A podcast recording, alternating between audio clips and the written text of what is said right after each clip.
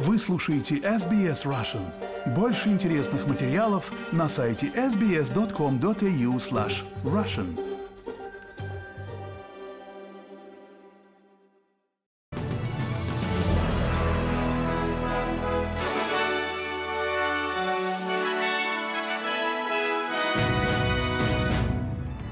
Добрый день, пятница, 1 марта. Вы слушаете новости СБС на русском языке. С вами Лера Швец. Главное в новостях к этому часу.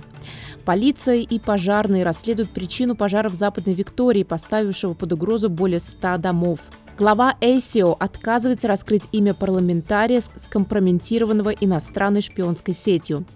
Австралия ввела санкции против еще троих российских граждан, связанных с колонией, в которой погиб Алексей Навальный. А теперь подробнее об этих и других новостях. Следователи начали расследование причины пожара в Западной Виктории, который угрожал более чем 100 домам, прежде чем его удалось взять под контроль. Пожар в Дерриле к югу от Баларата вспыхнул в среду во время экстремальных условий. Комиссар по чрезвычайным ситуациям штата Виктория Рик Ньюджент говорит, что есть опасения, что огонь был зажжен намеренно. Мы знаем, что в то время не было сухой молнии и не думаем, что в это время в этом районе работали тракторы или другая техника. Поэтому на данный момент мы рассматриваем этот пожар как подозрительный, пока не сможем доказать обратное.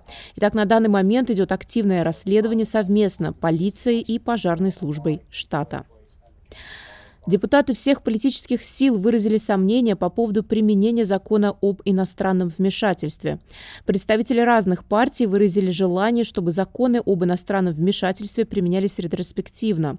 Таким образом, считают они, бывшему политику, скомпрометированному иностранной шпионской сетью, можно было бы предъявить обвинение. Тем временем сохраняется давление публично назвать имя политика, находящегося в центре скандала. Генеральный директор ACO Майк Бёрджес говорит, что в этом нет нет необходимости. Я не собираюсь называть имя этого человека. Мы правовая страна, не делая этого сейчас, они не нарушают закон. Лично я не думаю, что они будут настолько глупы, чтобы повторять то, что они уже сделали в прошлом, поэтому проблема нейтрализована. Господин Берджес говорит, что в данном конкретном случае Австралия хочет, чтобы иностранная служба внешней разведки знала, что ее прикрытие было раскрыто. Но Австралия не будет открыто показывать, как была раскрыта их деятельность. Комментарии господина Берджеса побудили лидера оппозиции Питера Даттона отказаться от своих предыдущих призывов к тому, чтобы имя политика было названо публично. Это сложно, когда выдвигаются эти обвинения, потому что я думаю, что они омрачают бывших членов парламента. Именно поэтому я думаю, если возможно, то следует назвать имя этого человека. Но господин Берджес обрисовал, почему это невозможно, и мы принимаем его объяснение. И к другим новостям. Австралия подписала новое соглашение с Филиппинами о морской безопасности, в то время как напряженность в отношениях с Китаем продолжает нарастать из-за территориальных претензий в Южно-Китайском море.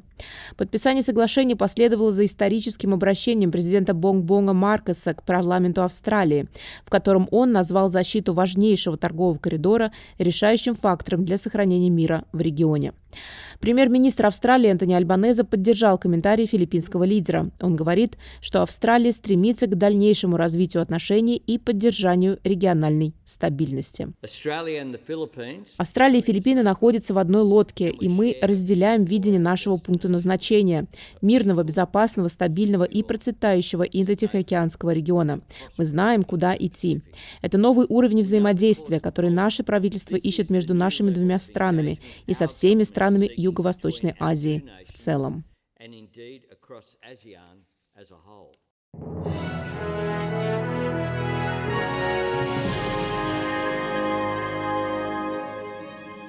Вы слушаете новости СБС на русском языке. С вами Лера Швец. Продолжаем наш выпуск.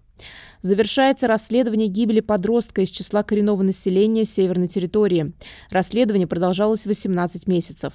Показания полицейского, застрелившего 19-летнего подростка, подходят к концу. Закари Рольф провел 4 дня на трибуне свидетелей, отвечая на вопросы адвокатов. На протяжении всей недели бывший констебль сделал ряд громких заявлений, в том числе упомянул о укоренившейся расистской культуре полиции северных территорий, что в свою очередь побудило провести внутреннее расследование службы. И к другим новостям. Группа пилотов компании Qantas пообещали продлить забастовку, в то время как их спор о заработной плате до сих пор не решен. Более 200 пилотов авиакомпаний Network Aviation и Qantas Link сегодня, в пятницу 1 марта, не работают в рамках трехдневной забастовки. Но забастовки продолжатся и на следующей неделе, поскольку сообщается, что группа Австралийской Федерации авиапилотов также проведет забастовку в следующий понедельник и среду. Профсоюз обвинил Qantas в отказе вести переговоры и снятия ранее согласованных условий, пытаясь свести на нет соглашение. Авиакомпания это отрицает. Тем временем двое австралийцев, спасенных благодаря своим часам Smart Watch, снялись в новой короткометражной компании Apple, целью которой является продемонстрировать, как технология помогает спасать жизнь. Брюс Милденхолл говорит, что его Apple Watch отправили предупреждение членам его семьи, зарегистрированным как контакты для экстренных случаев, после того, как кенгуру сбил его с велосипеда. Лекси Нордкот поделилась своей историей о том, как ей диагностировали полную сердечную блокаду в возрасте 17 лет. После того, как она рассказала своему врачу о постоянных предупреждениях о низком пульсе на своих умных часах. Доцент Сиднейского университета Омид Кафехей говорит, что установка датчиков здоровья в такие устройства, как часы, кольца и очки, позволила легко отслеживать показатели жизнедеятельности в течение определенного периода времени, помогая предупреждать владельцев о потенциально тревожных тенденциях. Он говорит, что растущее разнообразие и сложность датчиков могут помочь медицинским работникам выявлять больше проблем, чем это делалось ранее.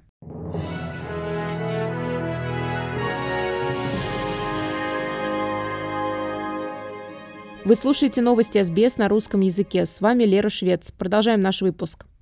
Израильские военные отрицают факт нанесения удара на севере сектора Газа, в результате которого во время доставки гуманитарной помощи погибло более 100 человек. Представители Газы, управляемые Хамас, и свидетели говорят, что израильские силы открыли огонь, когда люди ждали на кольцевой развязке на Булси колонну с гуманитарной помощью из 38 грузовиков. Колонна направлялась на территорию через гуманитарный переход Керем-Шалом. Президент Палестины Махмуд Аббас назвал это уродливой резней. Конец цитаты. Однако официальный представитель израильской армии, контр-адмирал Даниэль Хагари, заявил, что танки, сопровождавшие грузовики, произвели предупредительные выстрелы, чтобы разогнать толпу. Он говорит, что десятки людей были затоптаны до смерти или ранены в борьбе за гуманитарную помощь. Пока эти жизненно важные гуманитарные грузы направлялись к нуждающимся жителям Газы, тысячи жителей Газы разгрузили грузовики. Некоторые начали жестоко толкать и даже топтать других жителей Газы до смерти, грабя гуманитарные грузы. В результате погибли десятки жителей Газы, многие ранены. Министр иностранных дел Чехии провел переговоры с официальными лицами в Канберре и Сиднее во время своего тура по Индо-Тихоокеанскому региону. На переговорах доминировали вопросы безопасности, включая потенциальную сделку по поставке оружия для пополнения запасов, отправленных в Украину. По крайней мере, 15 стран в настоящее время взяли на себя обязательства по плану Чехии стоимостью 2 миллиарда долларов по закупке неевропейских боеприпасов для украинских сил. Министр Ян Лухпарский рассказал СБС, что отправка иностранных войск в Украину была еще одним предметом обсуждения, но союзники Украины не находятся на этом этапе. Я думаю, что это не та дискуссия, которая актуальна сегодня. Нам нужно послать оружие и боеприпасы в Украину, которая готова бороться за свою свободу. Я знаю, что нам нужно решительно остановить российский империализм. Российский империализм пытается разрушить международный порядок, самый основной принцип, согласно которому границы не могут быть изменены грубой силой. Тем временем правительство Австралии объявило о новых санкциях в отношении трех российских чиновников. Эти чиновники связаны с тюрьмой, где 16 февраля скончался Алексей Навальный. Дополнительные целевые санкции и запреты на поездки последовали за мерами типа закона Магнитского, введенными против семи человек всего несколько дней назад. Министр обороны Ричард Майлз и помощник министра иностранных дел Тим Уотс заявили, что эти семеро были причастны к жестокому обращению с господином Навальным в исправительной колонии ИК-6 до его перевода в ИК-3, где он погиб. Тем временем в Москве накануне похорон Алексея Навального установили усиленное присутствие полиции возле церкви Утоли моей печали в Марьино. Офицеры полиции также были замечены на Борисовском кладбище, где будет похоронен лидер российской оппозиции. Команда Алексея Навального призвала людей прийти, несмотря на присутствие полиции. Житель района Марина Владимир назвал такую подготовку со стороны полиции необычной. А я просто тут гулял недалеко, вот, решил чуть не изменить маршрут, посмотреть, что здесь происходит вообще. Смотрю, полиция что-то кругом вокруг всего кладбища стоит. Довольно-таки странно, никогда такого не видел. Вот, необычно. Как будто настороженные какие-то все полицейскими. Также соратники Навального рассказали, что ни один катафалк не соглашается вести тело политика к церкви иконы Божьей Матери Утоли моей печали в Марина. Сначала нам не дали снять похоронный зал для прощания с Алексеем. Теперь, когда должно состояться просто отпевание в церкви, ритуальные агенты сообщают нам, что ни один катафалк не соглашается вести туда его тело. Всем бригадам звонят неизвестные люди и угрожают, чтобы тело Алексея они никуда не везли, пишут соратники Навального.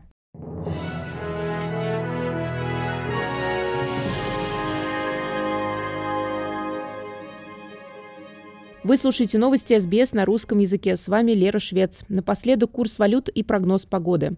Сегодня, 1 марта, австралийский доллар торгуется на отметке 65 американских центов, 60 евроцентов, 24 гривны 73 копейки, 59 рублей 48 копеек. И о погоде. Сегодня в пятницу 1 марта. В Перте солнце 34 градуса. В Аделаиде преимущественно солнце 28. В Мельбурне переменная облачность 25. В Хобарте также переменная облачность 24. В Канберре переменная облачность 33. В Волонгонге похожие погодные условия 27. В Сиднее переменная облачность 29. В Ньюкасле переменная облачность 29. В Брисбене преимущественно солнце 32. В Кернсе дожди 32. В Дарвине дожди и, возможно, гроза 32 градуса. Это были главные новости Австралии и мира к этому часу. С вами была Лера Швец. Берегите себя и своих близких.